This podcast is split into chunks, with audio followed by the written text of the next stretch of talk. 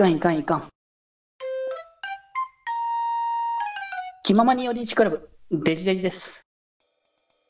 ぶっちゃけて言うと、僕自体があの、BL が一般的にドラマとかする前ぐらいから触れた人間のオタクなので、BL イコール激しいものなんですよ。あ、まあね、これもね、よく言う話なんですけど、地元の本屋が昔からすごい BL ガンガン押してたとこで、スタッフさんがそういう趣味なんだと思うんだけど、なんだけど、もう普通に見えるとこに肌色があったんで、もうこれ普通なんだな、みたいな点はあるんですよね。全然そんなことなかったわ。そうだね。なんか最初僕も BL 本を普通に買う時に抵抗あったもん。今更もうなくなったけど、そんなのは。昔、秋葉原に虎の穴ってあったんですけど、あそこ以外では買えなかった。わかるけどね、なんか。買うっていうののハードルは実際高かったところだけど。高いと思う。表紙だけだったらもう普通に綺麗な漫画が、ここ数年で一気に増えたと思うんですよ。やっぱ映像化とかそういうのも含めて、一般的にこう、BL のジャンルが増えてきたからこそ、ライト層向けの BL も増えたってかなっていかう。ななんかレベルも結構増えてきたしね、割と前よりも。一般、その漫画を出版社のところから結構 BL の新しいレベルが生まれるとかも結構あるしね。そこら辺は時代なのかもしれないね。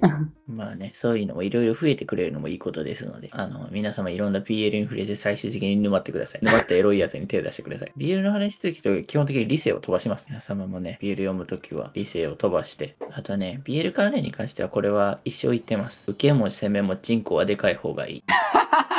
なるほど。たまにちっちゃいんだよなーって思っちゃう時あるので。あ、そう、これはね、多分自分も一種の汚染されてるんだなって思ったことがあって、これ本当に下ネタの方に行くね。うんうん。昔からあの、でかくなってすげえ勢いで行くみたいな本あるじゃないですか。あるね。多分イラスト系かな、多分。もうそういうのをまあ、さっき名前出した作家さんとかも書いてるので、なんか自分の多分ね、根っこの中に、でかい方が気持ちいいみたいな考えがあると思うんだよね。なんか汚染あると思うんだよね。受け攻めどっちにも気持ちよくなってほしいっていう考えなので。で、あともう一個言うと、あの、シンプルにちっちゃいとなんか切なくなる。これに関しては多分ね、男が BL 読むやつしかわからないと思ってる知らないでも差が出るからね。確かに。本当に最近普通に女性の作家さんとか別にあんま性別で気にしてないんだけど、お、これなんかすごい書き込み度というかすごいこんなに男性器の描写がこだわってるなみたいな感じので見て、なんかのきっかけでたまたまその人が女性って聞いてびっくりするはなんかある。ある。すっごいえっぐいの書くけど、実は女性ですとかね。そう、すごいなって思って、こだわりをめちゃくちゃ感じていいなって思ったんだね、それはね。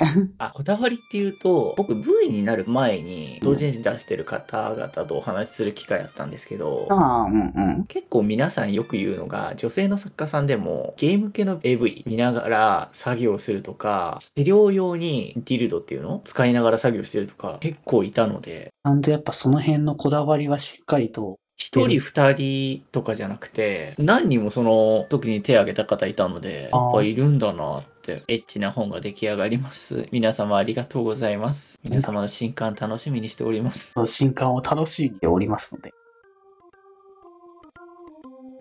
気ままに寄り道クラブではメッセージを募集しております。メッセージの宛先は、マシュマロで募集しております。